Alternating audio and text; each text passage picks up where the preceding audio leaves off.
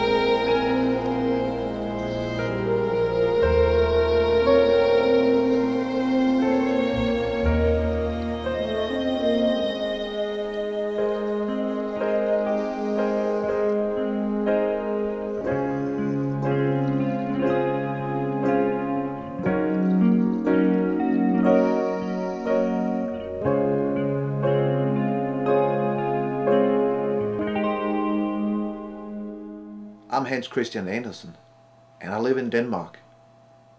You might have heard the name Hans Christian Andersen before. After all, it is probably the most famous name a Dane has ever had. But I got my name from my grandfather, and I have no relationship whatsoever. If you're not sure where Denmark is, I will show you. On this map of Europe, you will find Denmark in the middle, and I live way up north at a place called Skagen. The city of Skagen is one of the most popular tourist resorts in the whole of Scandinavia. The cape at Skagen, called Grenen, is dividing the North Sea from the Kattegat, and this is where I do most of my diving. The diving is difficult and demanding. Heavy seas and strong currents and low visibility makes it a big challenge to film anything under the water.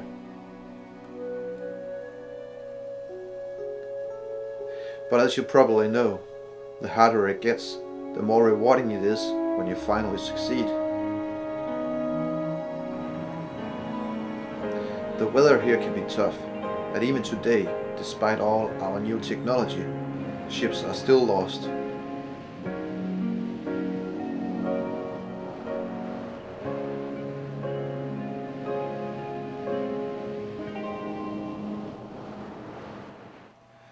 all of the ship traffic towards Russia and the Baltic has to pass the dangerous reef at Skagen. And through history, a lot of ships ended up stranding on the sandbanks along the north and west coast of Denmark.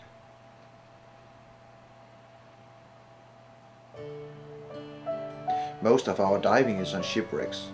The sea bottom around Skagen is all sand, and that makes the shipwrecks the obvious choice. I will show you some footage from an old Swedish warship which was lost at Skagen in the year 1697. The name of the ship is Spies. Spies was a typical warship from that period.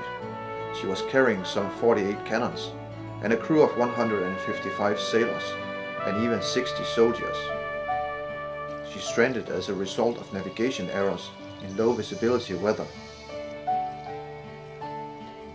Now more than 300 years later, there is not much left of the ship. However, it is still possible to see some of the cannons laying inside the remains of the hull.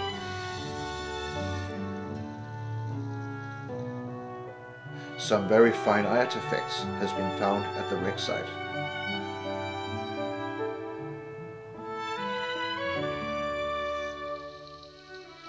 A lonely lumpsucker watches the eggs the lumpsucker is a very special fish, heavily fished upon, not so much because of its meat, but more because of its eggs, which are made into caviar.